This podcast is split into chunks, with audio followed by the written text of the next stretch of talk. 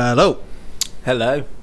Welcome to episode 29 of Just Another Football Podcast with me, Danny Miller. And me, Josh Betley. Small number of games in the Premier League this week, so going to be a bit of a shorter podcast, but it's going to be uh, the five Premier League games I think there were, and then we'll do like a quick FA Cup review and Champions League review and stuff like that. So a couple of good things coming up, and of course we're into International Boredom Week, number three of this podcast. The third. You're very harsh. Well, There's a lot of good games. Is there? Germany, Netherlands. That'll be a banger. How excellent. Wales, Serbia. The highlight reel ends there. Yeah. Oh, can't wait for Wales Serbia. Uh, anyway, let's talk about some what were some excellent games. I have to say over the weekend. Like you said before when we were driving down. It's nice to see some- goals a game. Yeah. Nice to see some of the smaller teams or the lower down the league teams featuring on match of the day this week. We're going to start with Bournemouth versus Newcastle. It finished 2-2. Bournemouth are unbeaten in their last 19 home games in the Premier League against non-Big 6, Big 6 in inverted commas.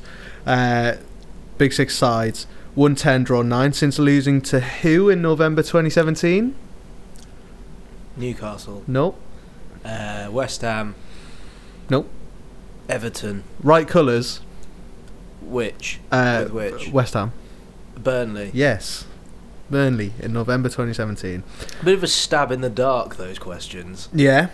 Uh, Newcastle have uh, lost just two of their last nine Premier League games, won five, drawn two after losing three of the four before that, and the other one was a draw. Um, we're going to start with something I don't think that was picked up on Match of the Day. I don't know if you've seen it. Uh, there was a challenge by Jefferson Lerma on Perez, I think it was. I have not seen it. Have you not seen it? Uh, He was given a yellow card for it. Okay. Uh, Mike Dean was the referee. Your facial expression is already telling me oh, what you think about high. it. It was high and reckless. So for me, it was a red card. And the, there's been a lot of speculation. Mike Dean was the referee in this game. Oh, by the way, the same Mike Dean that um, didn't uh, give a red card and a penalty for Willy Boly elbowing Jose Perez in the face, may I add. Um, that we'll get onto that a little bit later. Um, for me, it was a, a stonewall red. I don't know why it wasn't shown on Match of the Day. It was a it was a weird one because he was he went in high and uh, like it was a reckless challenge basically. Um, there's people saying that uh, he that Mike Dean is saving his next red card because it's his 100th red card of the Premier League, so he's Ugh. saving it for a high profile. Brilliant. He'll wait till he's on TV. Well, well, yeah. well, wait, I'll be interested because if it is a, I don't know, like a Hazard or a Rashford or a uh, an Aguero or something like that, it's going to be dead interesting. Um, but just before half time, Newcastle got the breakthrough. Uh, Rondon with a fabulous free kick. It was immaculate. It was. I was saying to Josh in the on, in the car on the way how he's taken three free kicks this season. One's hit the post, one's hit the bar, and one's gone in. Um, after the break, though, a different Bournemouth came out. They were they were excellent. Fraser hit the post in the first half, which was really their only chance. Um, oh, there was also a Yedlin penalty shout, which was also uh, like borderline. I don't think they showed that. no, either. didn't show that either. Um, which was another borderline decision. Biased media, that is. Well, um, but Bournemouth turned it around in the second half. They came out. Um, the first one was the penalty for Bournemouth. Uh, Fernandez had a hold of Ake, I think it was. Penalty? Oh, Unpopular. Uh, for me, they often go unpunished, but for me, that's a hundred percent a penalty. But go on. Newcastle should also have a penalty for a similar thing. Yeah, For so- me, that's like we saw that a lot in the World Cup. That was being given Yeah. every game, but we come back to the Premier League and it's like, oh, it's the Premier League. It's Yeah, physical. But I- for me, I agree. That, that should be a penalty every time. For me, it's like if you're going to give that, you're giving five or six penalties a game. However, however, after six weeks, after six weeks they're culture gone. change. Yeah. Um, Dummett, cleared the ball off the line, and then Bournemouth went up and scored. And by the way, one of the best goal line I clearances you'll had ever see. sort of flexibility. Um, oh, he's so underrated in my opinion, Paul Dummett. Um, but Bournemouth, That poor, hair. poor Newcastle That defending. hair. Yeah, it- he's done a Lionel Messi, but he's Paul Dummett. So I had wings with Paul Dummett in the Shark Bar, which is opposite St James's Park. I say just, I had just the two of you. no, I say I had wings with Paul Dummett. He was on the table next to me Oh. as we both ate wings. Played wing roulette. Yeah, he was he was injured at that time. Do you remember when we played ring roulette? Yeah, and you cried all over the table in Nando's because you got a hot wing. Yeah, I didn't like. I wasn't in. Te- I was in tears, but I wasn't like crying. It just caused my eyes to water quite. Do you remember those th- those uni days where we went to Nando's like every week? Yeah, I mean I'm still living those days Yeah, now. but now they do delivery. Yeah, so that is true. Yeah, uh, so you can like keep it varied, keep your Nando's life Mm. varied. Um, poor Newcastle defending for Bournemouth second, but a really good finish by Josh King. six goals in his last nine games. Josh King. Yeah, I think another He's underrated player. He's got a serious turn of pace. Yeah, he's he's good. Him and Wilson complement each other. I think yeah, up really front. well. He's he's strong as well. You know, Why Josh is he not in the England team? Oh wait, he's not Yeah. English. Even though he's got the most English name. Him and ever Nathan heard. Ake, uh, like definites in your not English team. Yeah, Um, along with Ashley Barnes, along with Ashley Barnes. Yeah. Austrian Ashley Barnes. Um, so Bournemouth had a pe- uh, Bournemouth had their penalty, and you say that Rondon should have had theirs. Uh, Yeah. Should have had one. Hundred percent. Callum Wilson pulling him. yanked back. It's a centre forwards challenge, isn't it? Oh yeah, definitely. It's just got- a mm. silly challenge, and I think that's the that's the issue that uh, I think a lot of teams have faced this season is uh, inconsistency in refereeing across the league. yeah.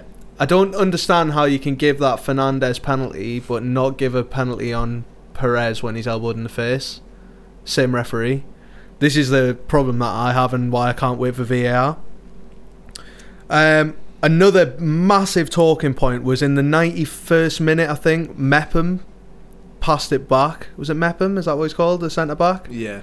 he passed it back to Artur Boruc, who, well, he touched it back. It was going to go in, and Boruc got it, but it looked like a back pass. Doesn't it have to be intentional? It well, it was intentional.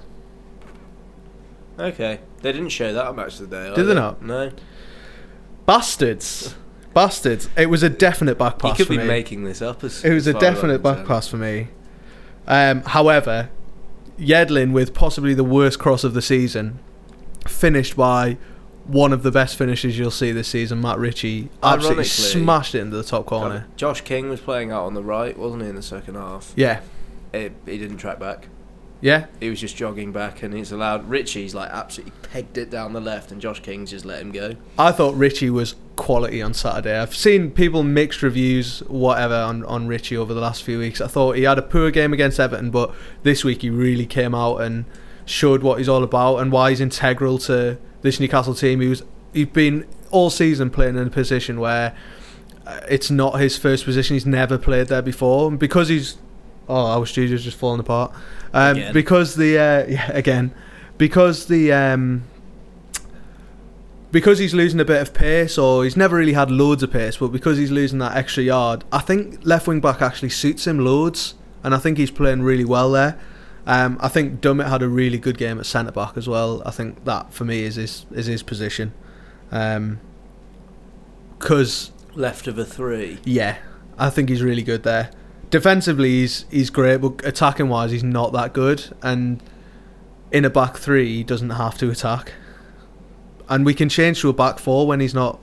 Uh, like if Ritchie pushes forward, you could see on Saturday Mhm. the defenders were moving into a four rather than into a Camp three. hand. Yeah, I had a little camp hand going on. Um, unlike Newcastle to concede two in the last two games, but they've got an identical record to last season. Can you see another top ten finish coming on? Or It's spooky, isn't it? yeah, literally exactly the same. Um, I'd be surprised if you come in the top ten just because seventh, eighth, 9th and tenth do have quite a lot of points in Yeah, terms fair. of like how often. Sometimes you see teams. How many points did Newcastle finish with last year? Good Mid question. 40s. Yeah, something like that. Yeah, I don't think the team in tenth. I think the team in tenth will be closer to fifty. Uh, and in terms of Bournemouth, um, they are A win would have taken just- them to forty points. You know. yeah, they're on Let me have a look. They're on 38. I think both Um, teams are safe. I would be. Yes. I would do silly things if either team got relegated. Um, it's more that where do Bournemouth go from here? Are they sort of there's talk of Eddie Howe going to someone like oh shit, just dropped my shoe on the floor. Uh, talk of Eddie Howe going to someone like Spurs. Um, if Pochettino leaves, where can what is the goal for Bournemouth over the next? We're going to talk about a bit more about this in the in the uh, season review, but what is the goal for Bournemouth? I think it's very difficult for a club like Bournemouth because clubs of a similar stature, I'll say Swansea, have made a very uh, silly mistake of forgetting that probably their ultimate aim is just Premier League survival. Every year, ultimately, they've just got to survive in the Premier League. Yeah, Because they don't really have the infrastructure to go up to the next level. yeah, I know what you mean. say? I mean, their stadium only holds nineteen Finishing thousand. in the seventh to twelfth bracket of the Premier League should be their their higher aim. Yes. Um. It's a boom. It's a booming place though. Like it's a university town, Bournemouth. Yeah. So like having the football team in the Premier League will do wonders for them as well. It's interesting because I think if they lose Callum Wilson, then they will be. Do you just burp in the mic, Minger? Just to uh, um, clarify. if uh, I think if they lose Wilson, it's going to be a huge, a huge detriment. Not necessarily to the football that they play, but to the confidence of the team.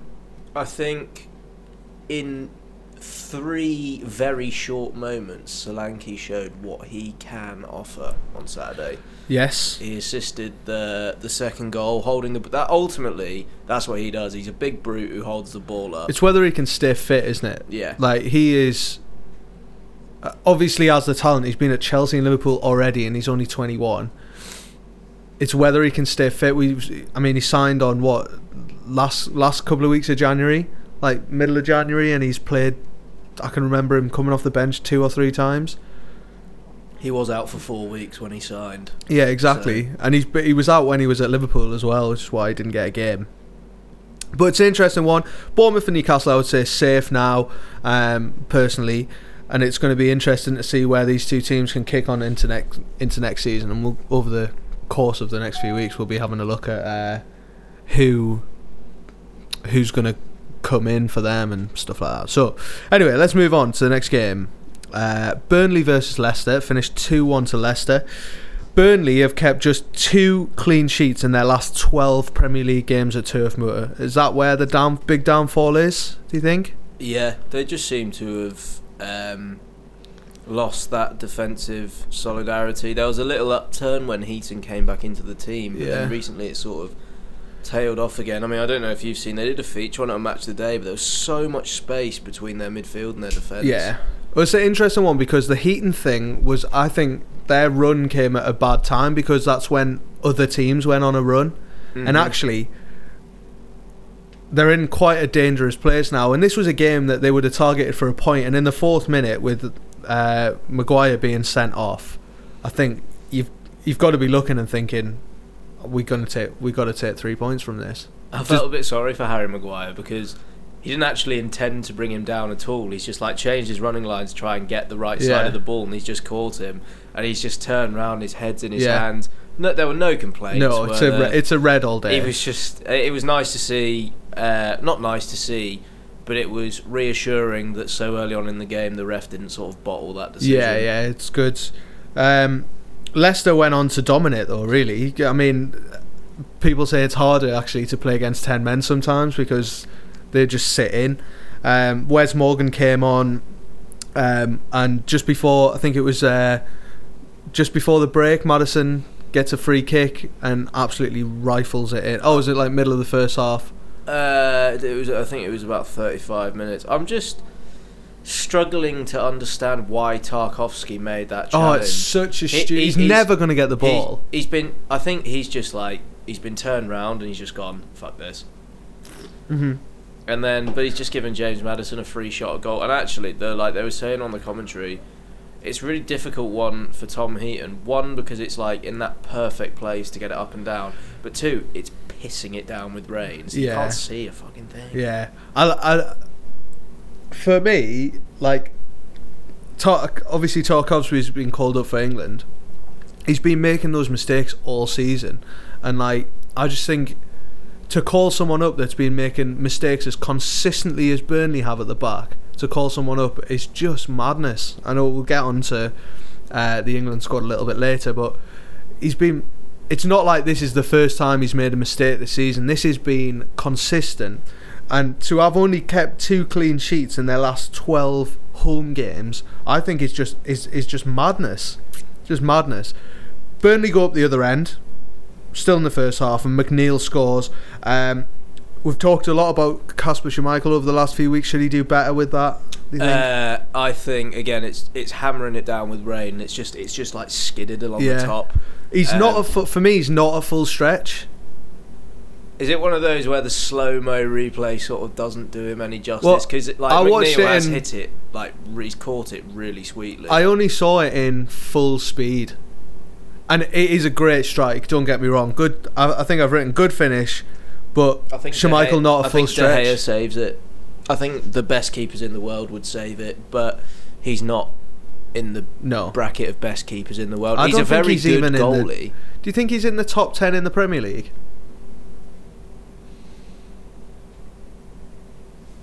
Ederson, Alisson, Lloris, De Gea, Kepa, Leno, and Cech actually. Yeah. Um, are we going on like over their whole career? Yeah. Romero, he's better. Oh, he's- he was quality on Saturday as well. We'll get back to that. yeah. Um, I mean that's that's eight. Dubravka, Heaton. Pickford. Would you say is better than? I'd Heaton Uh, and Pope. Yeah. Foster. Foster. There's twelve. Yeah. I mean, in the title winner season, is obviously he was Willie class. Caballero. Um, but now for me, for me, he's not that good a goalkeeper. I think there there are dining out definitely off his ten, dad's reputation. yeah, ten keepers that get into that side ahead of him. I think we was. I spoke to Ollie last night um, about this, and uh, he was saying that uh, Danny Ward is that the goalkeeper second choice should be knocking on the door now, being like that place is mine next season. Be interesting to see young former Liverpool goalkeeper. Can he get into a Premier League side and establish himself? Because there's another, I mean, another English player with youth England experience vying for a place Danny goal. Ward. He's Welsh. Is he? What? yeah. Who am I I've, thinking of? I've played Angus Gunn. He's Angus English. Gunn. yeah. I only know because he was my keeper on my Yeah. in my Wales team. Well, he's already playing in goal for Wales, isn't he? I must be thinking of Gunn. He's got because he was under twenty one goalkeeper.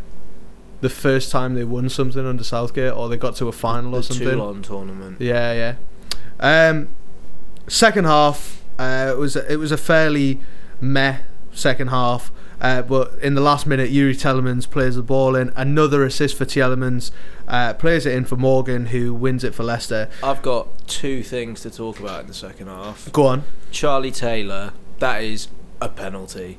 Yes. I don't know Oh how- yeah. I How has that not these, been yes. given? Yes. How has that not been given? Okay, maybe there's. I okay, it's definitely a foul. I think the initial contact was just outside. Do you think? I think it was. Because he Is the of, is the he- line the the the in the box? so he puts his hand on him outside the box, But the then contact of the leg is in the just box. in. It's interesting, isn't it? Because the ref's it's the like- contact of the leg that's brought him down, Yeah, not the hand on him.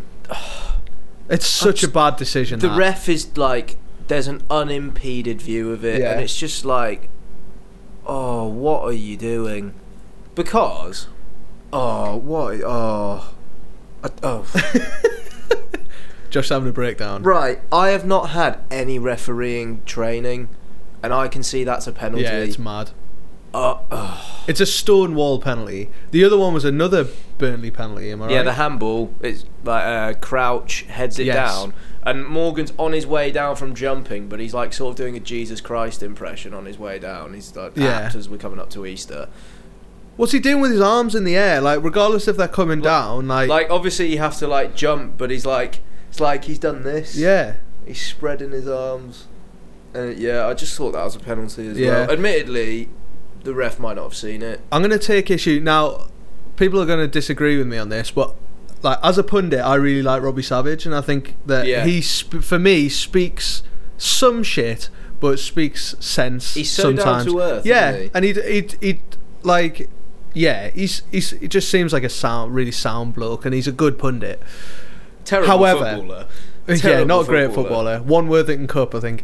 Um, but on Saturday, he was on BT Sport Score, and um, he, the Kimpembe, um, handball. He was like definite handball, definite handball. I have to say, I agree with him. Yeah, yeah, yeah. yeah. no, no. But here is the problem: is that he was saying that Wes Morgan's wasn't. I mean, that was more a handball. Yeah, for me, like the thing, and his argument was that when you jump, your arms go in the air. Like, well, Kimpembe has jumped and his arms are in the air.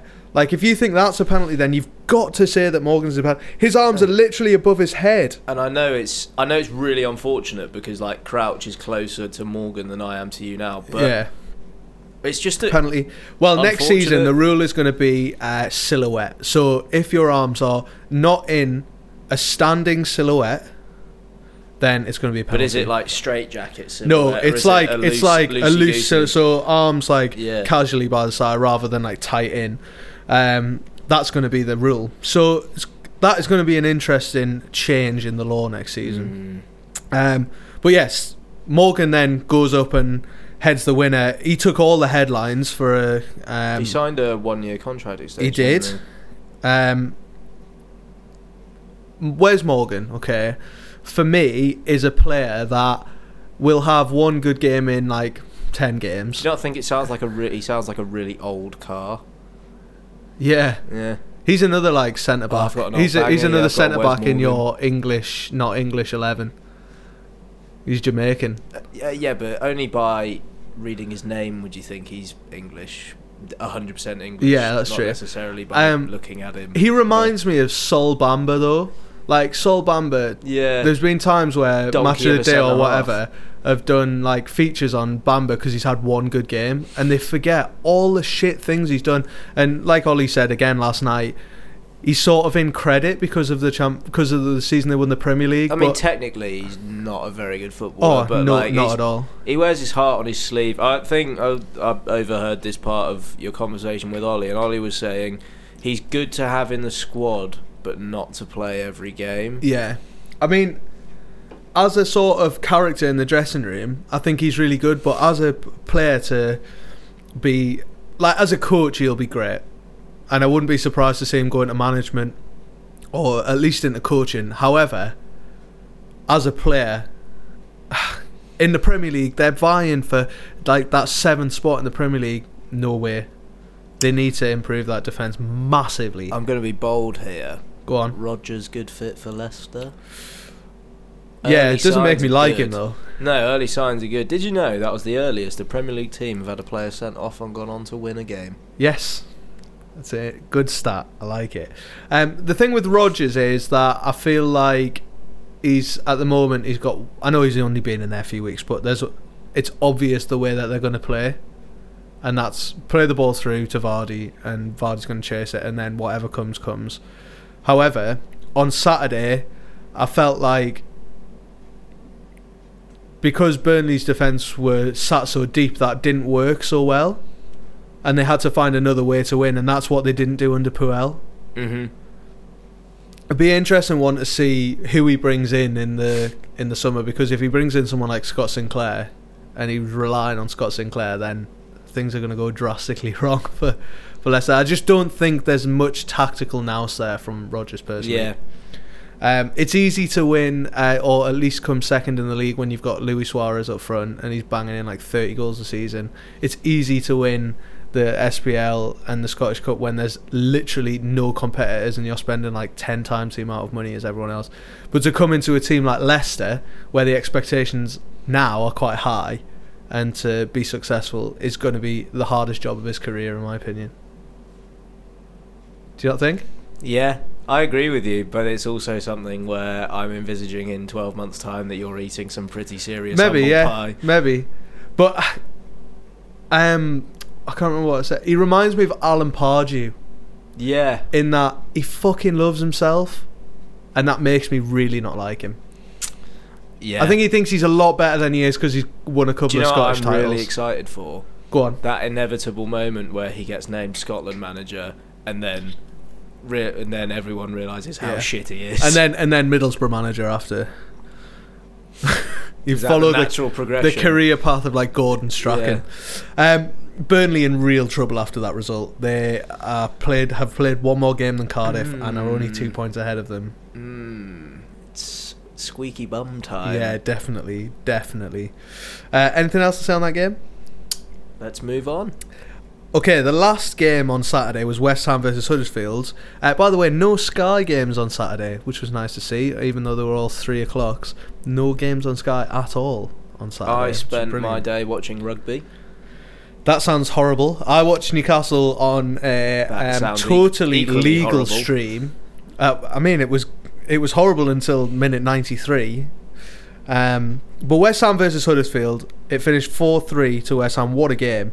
Uh, West Ham have come from at least two goals behind to win on two other occasions in the Premier League, having done the same against Bradford in February two thousand, where they won five four, and Everton in March twenty sixteen, where they won three two.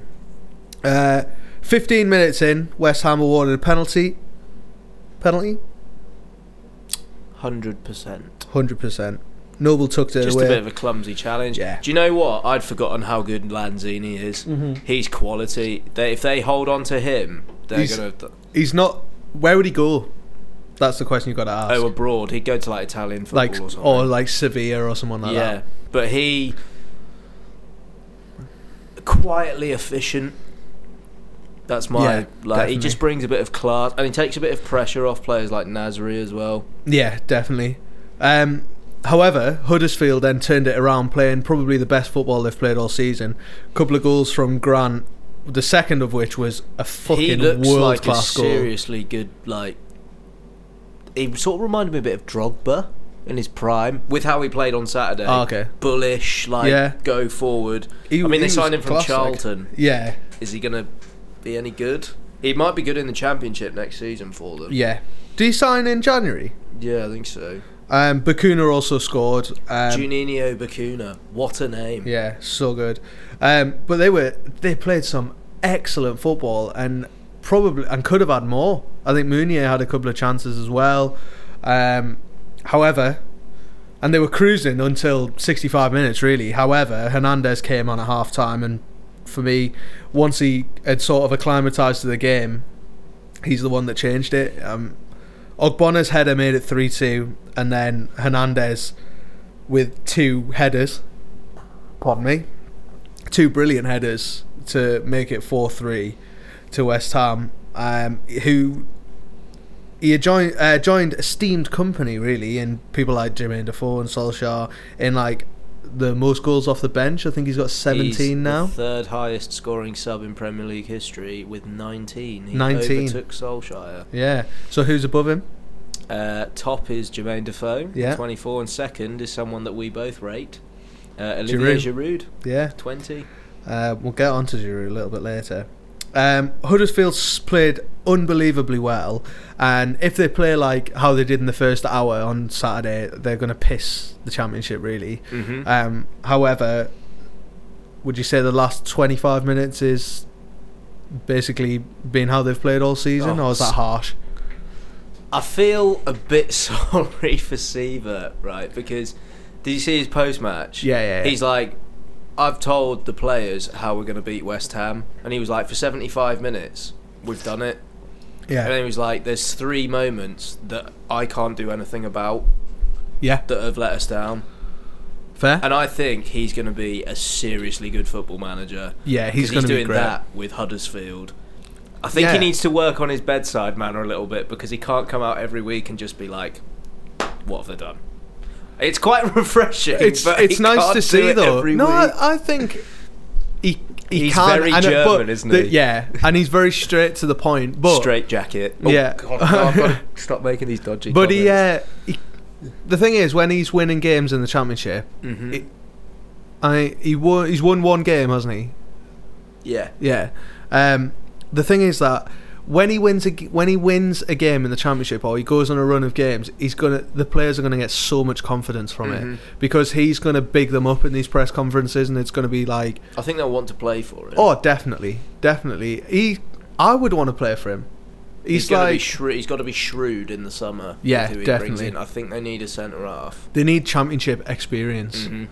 Um, they've got a lot of that in the squad, but they need like goals. If they're gonna, if they've got twenty million to spend, you spend it on Dwight Gayle or you spend it on uh, like a proven Mhm. championship striker who's gonna bag you 20, 25 goals in the I think they've got enough season. technicians in the middle.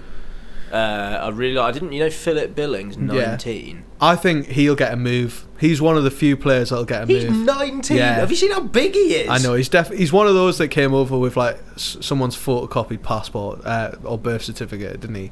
Like he looks like about thirty-five. Do you know what I worked out? By the way, just going off piste slightly. Go on. When we were in, I worked this out watching the Champions League last week. When we were in year thirteen, Phil Foden would have been in year eight. You, you're depressing me. You're depressing me. Just sad, that isn't it? Um, West Ham showed some grit and determination. I would say for the first time I've seen that from West Ham in in years, like real grit to come For, back. for all their inconsistencies, they're two points off seventh. Yeah, Can you they, imagine they can like put a fight in for. I know that um, they've they've played they've one game? played more. one game more, uh, one point off uh, Watford, who were above them. I think that. I mean, they lost the first four games of the season. Imagine if they hadn't. Pellegrini's done a really good job. He has. I mean, with the players that they've got, you would sort of expect them to. Going forward, they've got some serious Yeah. options. I think they just maybe need to invest in a centre half. Do you think Pellegrini's the long-term option? Yeah, Do you? yeah. I think if he's backed, he could make them a serious force. Not like top six, but like They need another striker. they need a striker that is going to play a lot of games. Yeah, and score a lot of goals. Giroud, they're a London club. yeah, it's a shout. Do you know I had a? I'm looking forward to when we can talk about like summer transfers. But I just then I had a bit of a mental thought, and I was like, would it be that much of a downgrade if Man United sold Lukaku and bought Giroud? If they're going to play Rashford through the middle, It's a because shout. right, Giroud can actually play football. Yeah, I mean his touch Lukaku is scores a lot unreal. more. Lukaku scores a lot more goals just because of brute force. Yeah. But, like Lukaku doesn't want to be sitting on the bench every week, does he? He doesn't. But would Chelsea sell to Man United? If Sarri's there next year, I don't think Giroud will be. Lukaku, right, is a supercharged donkey. I think that's harsh. He's one of the, he's in the top Bit like harsh, yeah. he's in the top twenty Premier League when scorers ever. When he's playing for a big club, because that doesn't really suit him. no, he likes being the main man, big Yeah. fish in a small pond. He's like Zaha in that. Fit. I mean, how He's well would he? cracking in How international well would he football, do? How would it, how well would he do at Palace? He'd be he would he would be scoring like twenty five goals a year uh, a season at Palace. There's another player. I've, I was ch- telling you yesterday. Why are we talking about the transfer window? Yeah, yeah. Danny Drinkwater. Someone needs to just go and buy him Yeah, yeah. because he would be Palace. Well, how Ra- good would he be at Palace? Ranieri wants him at Roma. You were saying. Mm-hmm. So that'll be an interesting move for him. I think he'd do well in Italian football. It's a little bit slower. He can Yeah. ping some The passes. new Jorginho. Yeah. Well, yeah. Uh, right. On Sunday. Can I just mention one Go on. thing about? Um, so at three all, uh, Huddersfield miss two chances, Mm-hmm. and it's just like boys. You have to put them away. There's one place. He's Kongolo has the whole goal to aim at, and he puts it like a foot to the right of where the keeper is. It's like, just, you're right, yeah. Sunday, Um, Fulham versus Liverpool was the first game on Sunday. Finished two one to Liverpool. Uh, squeaky bum time at ti uh, in the last ten minutes of that game. Uh, Liverpool's James Milner extended his Premier League record of never losing a game in which he scored. It now stands at fifty one. Unreal, 140 that. drawn 11 nerves lost of none steel. Madness. Uh, lovely move to put Liverpool one up. Uh, nothing much happened before that. Uh, Mane is in top form at the minute. Two last week two against P- uh, against Bayern Munich and If one at the weekend. um, Oh, someone was telling me their mate put a bet on uh, Champions League last week for Mane and Firmino, uh, Mane and Van Dijk to both score headers, and it was six hundred to one. They put a fiver on. Oh, lovely. Teach me your ways. Yeah. yeah. Mane to score ahead of though. That is long odds. If Liverpool win the league, do you think Mane will win Player of the Season? no, because there's been times where he hasn't been that good. Van Okay. Dijk will win Player of the Season if Liverpool win the league. It was just, just Yeah. a thought. They were discussing No, it on been- the uh, Football Writers podcast. He's been super good the last few weeks, um, but as consistent over the season, not for me. Uh, the game was all Liverpool though in that first half, um, and in the second half, uh, F- Fulham sort of after the hour mark got back into it, very similar to the West Ham game in terms of the way that was structured. Uh, Aite was miles offside, but put the ball in the back of the net, but it showed that they could get in behind that Fulham back line. Um, Liverpool. and uh, yeah, sorry, c- could get in behind that Liverpool backline, um, and they did. Uh, a mistake from right. I'm gonna put. I'm gonna say a mistake from insert name here led to Ryan Babel getting in behind and scoring. Uh, well, initially it was a bit of an error from Milner. yes. With uh, I'm I'm not sure what he's tried. I think he's tried to like clear it over his head and has just like lobbed Yeah. it further back towards the goal. hmm Now I would argue that blame is split here between Van Dijk and Alisson. Yeah, I've said bit of both for me. However, Van Dijk's header is so terrible. It's so like all of his neck muscles went nah, can't be asked, and he literally just like. "Ugh." And I was like, Mm-hmm. "What are you doing? That is just one of the worst defensive headers I've ever seen." Mm-hmm. Alisson, what is he doing? What is he doing? However, Babel came out before the game and said, "I know how to get past Van Dijk and all this," and it was great. And then he scored. Yeah. Um, Shame he couldn't do it for the rest of the game. another, uh, I would say, another mistake by Alisson though. yeah. However, I think based on what else he's done, he's still got credit in the bank. For me, I don't. I, I just don't think he's as good as everyone's saying. no, but with Van Dijk in front of him, Yeah. If they get another centre half, they. I know they're put, putting a serious title bid in this season, but they are a serious force next season. Matthias De Ligt. Yeah, yeah. Um, like just no communication between Van Dijk and the other thing is Van Dijk's like saying to Alisson, "Come and get it," but the ball's not moving fast enough for him to do Yeah. that, and then Van Dijk lets it bounce and then just does the worst header. For me, it's like it is a bit of both. Alisson coming out, but Van Dijk's asked him to come out, and they just haven't Yeah. yeah, it's just been a bit of a fucking fanny. Um, Liverpool's penalty though, Rico on Mane. What is he doing? There's like soft. So the balls. Oh, it's oh, it's hundred percent. it's a penalty, but it's soft. But I can't understand why he's done it because the ball is going away from the goal. yeah, Mane is running away from goal, and there's like three defenders. uh huh. Like, it's, It's stupid, isn't it? And then he's gone. And you Yeah. can lip read him. He was like, "Me, I didn't do anything." It's like, ah, Yeah, it's such a stupid. Like it's very soft, but it's just he's given the ref a decision to make, like we Mhm. say every week. Um, By the way, just going back to Mane, that was his twentieth goal of the season. yeah, So, I mean, is that his best season? I would assume so. Yeah, And for all the misfirings of Liverpool's front front three, they're only twelve behind their total for last season combined. uh, I think Firmino's last ten assists or something have been for the other two. Yeah, mental. good. Would for you would a fully fit Adam Lallana solve Liverpool's midfield? No, fully fit Oxlade Chamberlain would. Okay, yeah, I forgot about him when I wrote that down. I just feel he gives them that that like little intricacy which none of the others really give because like Yeah. Oxlade Chamberlain's more box to box, What is Wijnaldum? box to box. Because when he played for us, he was never that player. He's not the player you see at Liverpool now. I would argue And he was much more- a better coach than McClaren. Yes, I would hundred percent agree with that. Just gonna put But- that out there. He was much more creative for Newcastle. Tom Spencer's replied to He the has. Horns chat. Pigs are flying. um, yeah, I just I don't know if playing him where Klopp's playing him in the role that he's playing him in is sort of st- um, limiting Wijnaldum a little bit yeah, because I think he is a lot more creative than the role he's being given at Liverpool, and I think he is a player that could solve that creativity problem. But he is got the he has got the reins on a little bit. Don't know if he's forgotten how to be creative or whatever, but Oxlade Chamberlain for me is the perfect player to go into that you're a better Liverpool player team. when you're out the team. Uh, that's fair, but look Because at look rea- at realistically, he's not primarily a central midfield player. He's No. been turned into that. But that and that's why he wants to play.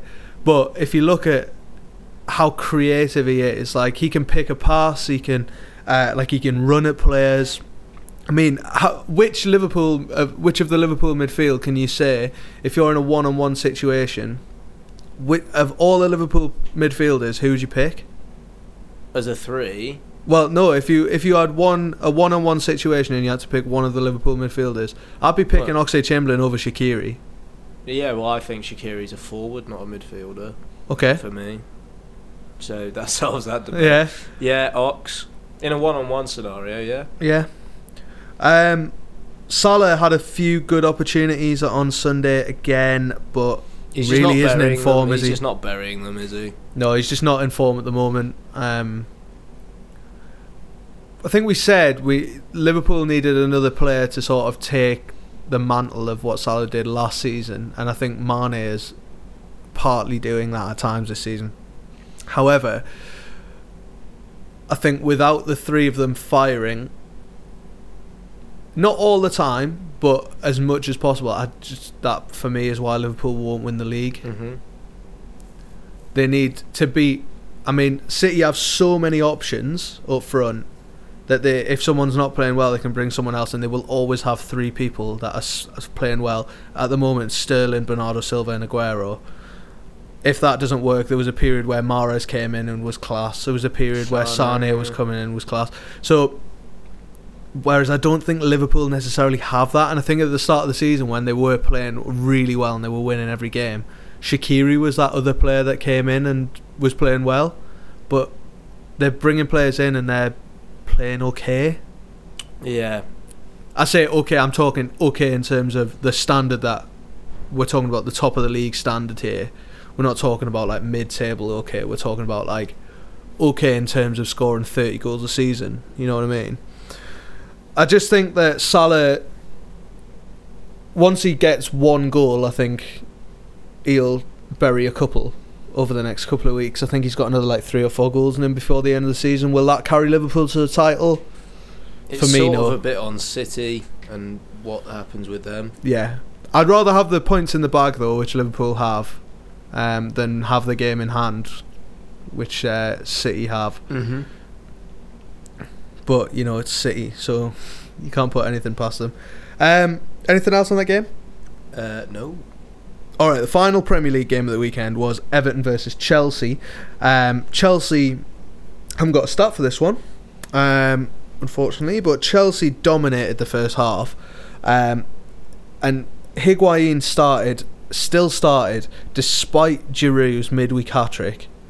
Um, Chelsea haven't scored in eight Premier League games this season. Yeah, that's a bit worrying. It's sort of a bit like if you stop Hazard, you stop Chelsea. Yes. Um, I th- again, I think that the tactics are stunting the creativity of some of the players on that side. he's just too stubborn for me.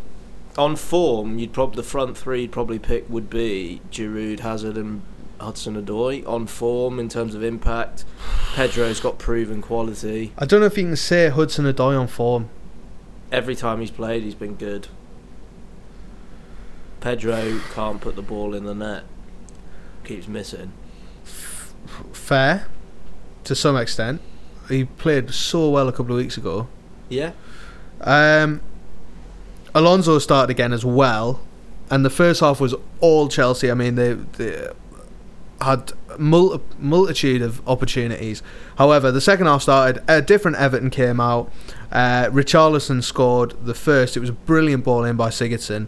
Uh, Kepa parried the ball out, and uh, Richarlison heads it in. Uh, There's not really anything he can do about that defensively, apart from stop the first header. yes, But it was that good a ball in that. it was a yeah. I thought again Sigurdsson was was quality. He's really getting back into it. Richarlison again was at a time was unplayable. On, I think in I prefer half. him out wide. Who Richarlison? Yeah. yeah, I would agree, but I would say that at the moment he is their best best option up front. Mm-hmm.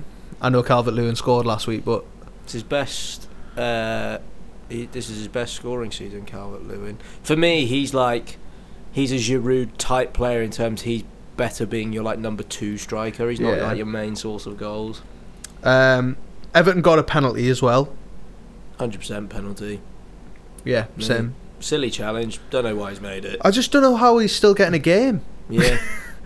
We've talked about Chelsea's defensive lapse, uh, d- like problems with the defense in the past. It's just woeful. It's just woeful at times, and for me, like you've got a player like is it Emerson that's in a uh, who played in the Yeah, uh, League Cup final. He was class. He was class, and uh, again, just stubborn stubbornness from Sar- uh, from Sarri. Um, Kepa saves Sigurdsson's pen, but pen uh, Sigurdsson then put it back in the back of the net, He's which he won't be able to do next season. penalties at Goodison Park this season. He has. Um, he I'm won't be able to say do fa- that next season. I'm going to say failed to convert because I'd argue it's not a miss if the keeper saves Yeah, it. fair. Uh, yeah, but as I say, won't be able to do that next season, which is absolute madness. Uh, I just want to tell you a story uh, uh, that you might have seen on our social medias this week. Uh, one of our friends, AP, who is an Icelandic gentleman, uh, his little boy Siggy, uh, which is the perfect name for this story, Because uh, if he calls obviously his son Gylfi, it'll be Gylfi Sigurdsson. yeah. Um, Mental. madness. Um, so Sig- little Siggy um, was uh, taken on a school trip this week. They were taken to uh, the Everton training ground, um, and he met his he- his football hero, Gylfi Sigurdsson. Uh, all the kids were then invited to the game on Sunday, and obviously Sigurdsson went on and scored in front of Siggy, who obviously uh, was absolutely buzzing. And I just felt like that was a really good, like, feel good story of the week for I mean, they're both, Iceland. They're both Liverpool fans. I mean, they're both. Liverpool. Yeah, I know. It's like fickle bastard. You wouldn't uh, see me in a fucking Yeah. Sunderland shirt. Um, Everton end a run of four losses in six at home, and that's their first win in how many attempts against the uh, Big Six? ooh, 10, No. 11. No. Am I going the right way? Yes. 18, No. 15, No. 14, No. 13, No. 12, No, you're going the wrong way now. 16. 26. Bloody hell. Bloody hell. Um, it was a really good win for Silva, actually. That second half should be the blueprint. Well, it shows I- what they can do. I don't know if it was the manager or the players that did that, though. I'm hoping. For me, if it was the manager, then they would have been doing it a lot more this season. Uh, but it, it was a huge win for him. I mean, his job's well and truly on the line. I think he's like second or third favourite to be the next sacked after Sarri. Chelsea um, have hit the woodwork 20 times this season. It's a Premier League high. Wow. It's a huge dent in their top four hopes. Yeah. That was Huge their game dent. in hand. Yeah, they should have won. They should have at least got a point. Um, anything else to say on that game? Uh, no. All right, we're going to do a quick roundup of the FA Cup next. Uh, just a quick word on each game. Uh, early game on Saturday was Watford Palace. It finished 2 1 to Watford. Um, deserved win? Yeah, away from home. Well played. No, they were at home. Were they? Yeah, Oh. You sure? I think so. No. I- Yeah, they were. Yeah, they were at home. BBC Sport lied to me. So they were. Um, yeah, I think they deserve to win as well. Um, Andre Gray, another winning goal for Andre Gray. He's in a bit of form. He is off the bench. Impact off the bench. He'll be catching. Uh, be catching Jermaine Defoe soon. Um, the next game was uh, uh, the middle kickoff, which was quarter past five. It was Swansea versus Man City. What a performance by Swansea in the first half, Went Graham two 0 up. I think he might be uh, on Yeah. for bigger things. Is he the f- the Bloke kid that at played that? He played that. He scored that goal a few weeks ago where he just basically pelted up Oh the no, pitch. so Graham Potter's the manager that was managing oh, in Sweden. who am I thinking of? Uh, Dan James. Yeah, Daniel yeah. James. Yeah, Yeah, he looks class. it down the. Yeah, he was good. um, but Felt a bit sorry for Swansea because with right, I, I can't work this out because they're a championship club. They don't get. I know. Same in the Millwall game. It's like you have it or you don't, Yeah, I agree. They were only in the Prem last season, so why not just put it in? isn't it? Because they have to. They get all the clubs to pay for it. I, I do don't know. I don't know, but again, if it's going in one stadium, it has to go in them all. Yeah. Um, yeah, unlucky with the uh, Aguero header, and the penalty for me was a penalty. Yeah. He he gets caught. Um, uh, Carter Vickers had a great game, but that was for me was a penalty. Uh, catch it. Um, there's a angle that we saw of um, their thighs hitting one another. Sterling's moving at pace. For me, penalty. Um, but what a comeback by City. The quadruples on still. Um, the final game was possibly the worst On first half of uh, on Saturday was possibly the worst first half of football I've ever seen, uh, which was Wolves versus Manchester United. Uh, finished two one to Wolves. Right. So I was listening to the Football Writers podcast earlier, Mm-hmm. and there was this Scouse journalist on. I can't remember what he's called, and he was like, uh, "United shouldn't be giving Solskjaer the job." He- What? in the last two weeks, he's shown his true colours about lack of a, lack of knowledge about what he's doing, and he was like, he didn't adapt tactically on Saturday. He did. It's like, did you look who he had on the bench? He had no. They've got no Yeah. one fit. Which And seems I can't believe he's just said he doesn't know what he's on about. Like, pretty much a tactical masterclass with limited resources against PSG. yeah. Like, oh, it's, oh. I mean, with a bit of luck, you have to say, but yes. Uh, but I g and I don't think they've necessarily performed very well on Saturday. Um, I thought I just thought Wolves were were always going to win that but game. Wolves at home are a difficult Yeah, proposition. exactly. Diogo Um, Jota was class again. United are reaching burnout though. They've got no one fit. Like, they've just played the same team sort of relentlessly. yeah, And He's catching up on them. Like you look at the bench, the only sort of attacking option they had on the bench was Pereira, I think. yeah, and he ended up coming on. Um, but a good win for Wolves. Yeah. They'll be targeting. Well, they have to target this trophy. I think this the Also, this is I the don't goal. think the FA Cup was a priority for United. Uh, well, Wolves have drawn Watford in the next round. Prediction. Um, A lot can change between then and now. Wolves. Uh, oh, I've got loads of friends today. Um, Wolves. I'm gonna go for Watford on penalties. Okay. It's going to be super tight that game. Mm-hmm. Uh, the final game of the weekend was on Sunday. Millwall versus Brighton. Millwall were two 0 up with f- two minutes to go, and a mistake from the Millwall goalkeeper. Two minutes to go. Yeah, it was 88 minutes. Okay. Um, Brighton scored two goals in the last couple of minutes, uh, extra time or whatever.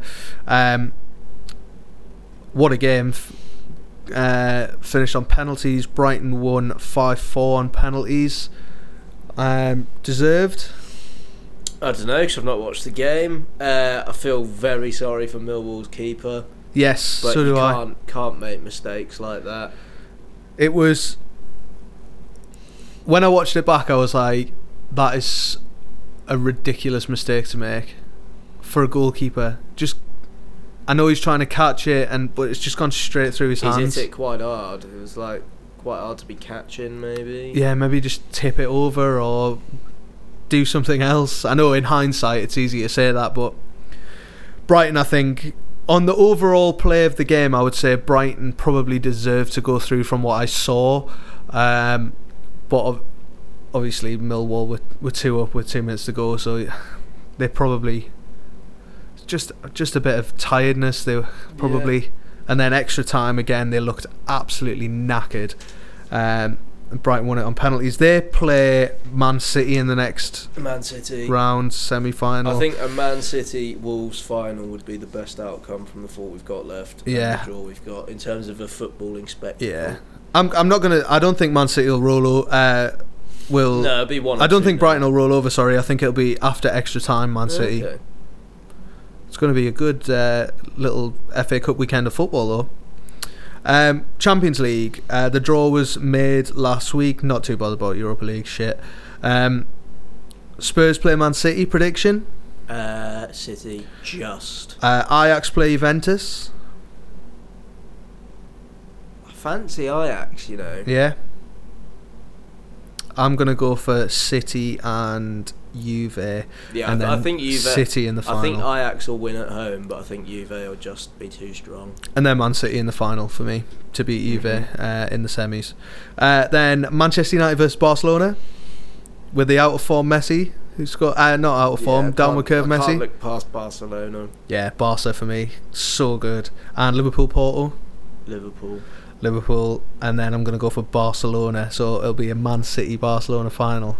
I think I said Barcelona to win the Champions League. Someone was chatting about um, how it's worked with. So one week, one team plays on Tu- uh, two of the teams play on Tuesday, two of the games on Tuesday, and then the next week they swap to the Wednesday. So like they get an eight eight day break, but then the other teams only get a six day break, and that sort of didn't make Yeah, any sense to exactly. Just like just play Just it keep it on the Tu- same day. Yeah. Um, It also Yeah, means we it's won't play football on the Wednesday because Liverpool will be playing on one of the Wednesdays. Oh, for God's sake. Um, the uh, final thing I want to talk about uh, is England. Uh, their squad was announced this week. No Maddison or Wan Bissaka or James Ward-Prowse initially or a couple of other players. Delph was called up again after his fucking horrendous mistake. And James Maddison are both in the under 21s. Are they? Yes. Have you seen the under 21s? I haven't. Is it good? Yeah. Yeah. Um, wow. Thoughts on Callum Hudson-Odoi being called up?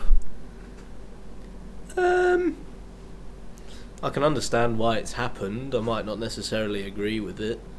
See how he deals with. I think also what you've got to factor in all the players were already there at the training ground and they've just like pinched him from the under 21 squad so logistically they've just like it's a case can I have someone at training in 5 minutes or can I have someone here in 5 hours and maybe he just wanted someone that was already in camp For me, the lad's 18 years old. He hasn't started a game for Chelsea this season.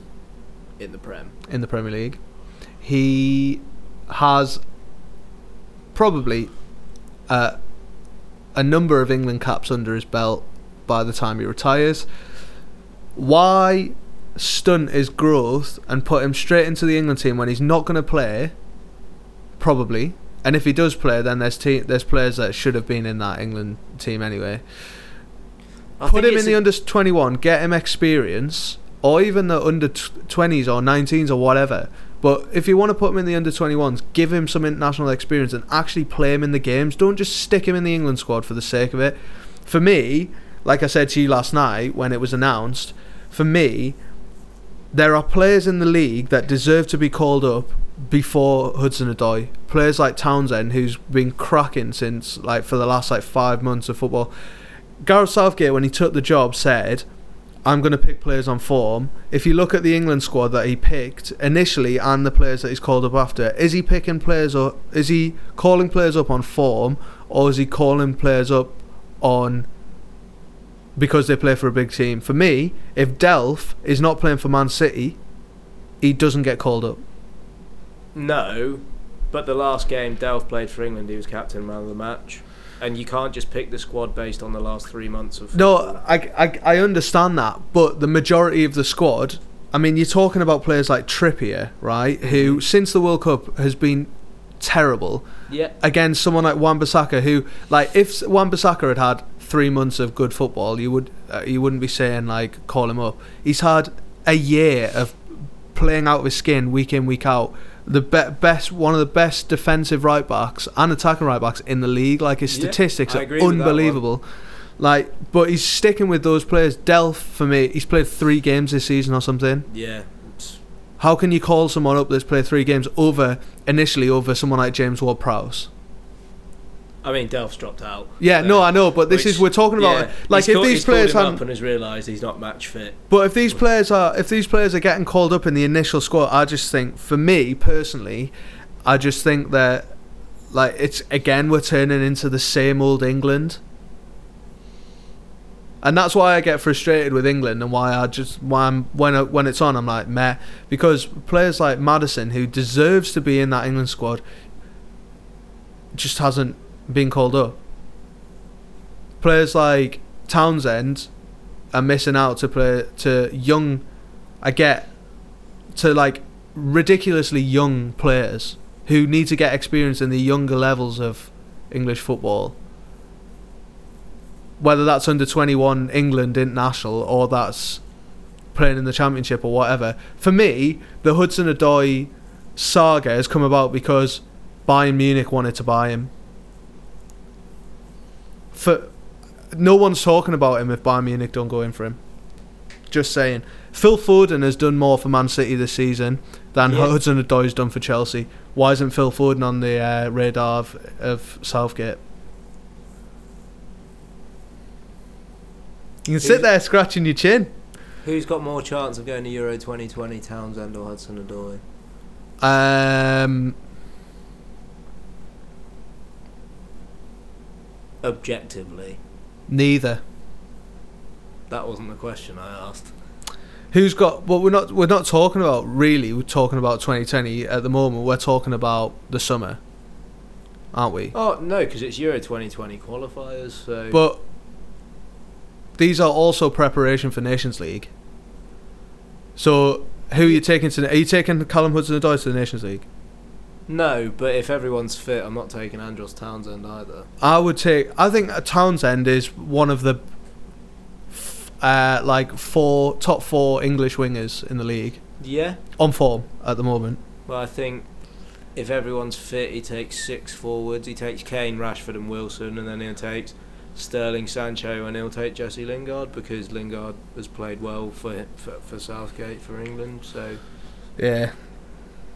I just for me, well, Lingard's not a wide player, no, and also is another one of those one in five players. So I ju- for me, like the whole England setup at this moment in time, when Southgate came in and he said, "I'm going to pick players on form," and he's just not sticking to that, and it's frustrating because there's players, I believe that deserve to be in the squad that aren't being picked. I It's have- ma- okay. Let, let me ask you this: If you think those are the players that are going to get called up as forwards, do you? Why don't you bring Maddison into the squad over Hudson Odoi? Um, because we're playing a 4-3-3 that maybe James Maddison doesn't suit. Doesn't play out wide. Potentially. Um, competition in those spots. He's got a lot of players ahead of him. Dele Alli, Ruben Loftus-Cheek. Loftus Cheek dropped out Yeah, again. I think Maddison deserves to be in over Loftus Cheek. yeah. I'd Played more games, be better inclined to statistics, be inclined to agree with you. big club bias. Someone I am frustrated isn't in is Conor Coady. Fair over Keane and, and Tarkowski. I'm But neither of them deserve to go because in. we now only have three centre backs. Admittedly, Dier and Rice can both cover centre half, but one of Keane or Tarkowski is going to start the next England game, and that just doesn't fill me with any confidence. Well, talking of the next England game, it's the Czech Republic on Friday. Friday. Prediction? Uh, England win, comfortable, two or three nil. Um, I would agree. And Montenegro on Monday. one or two nil. It'll be a closer game. It's You a, think? It's a bit of a fortress that ground. It's like the pitch is like the stands like right in.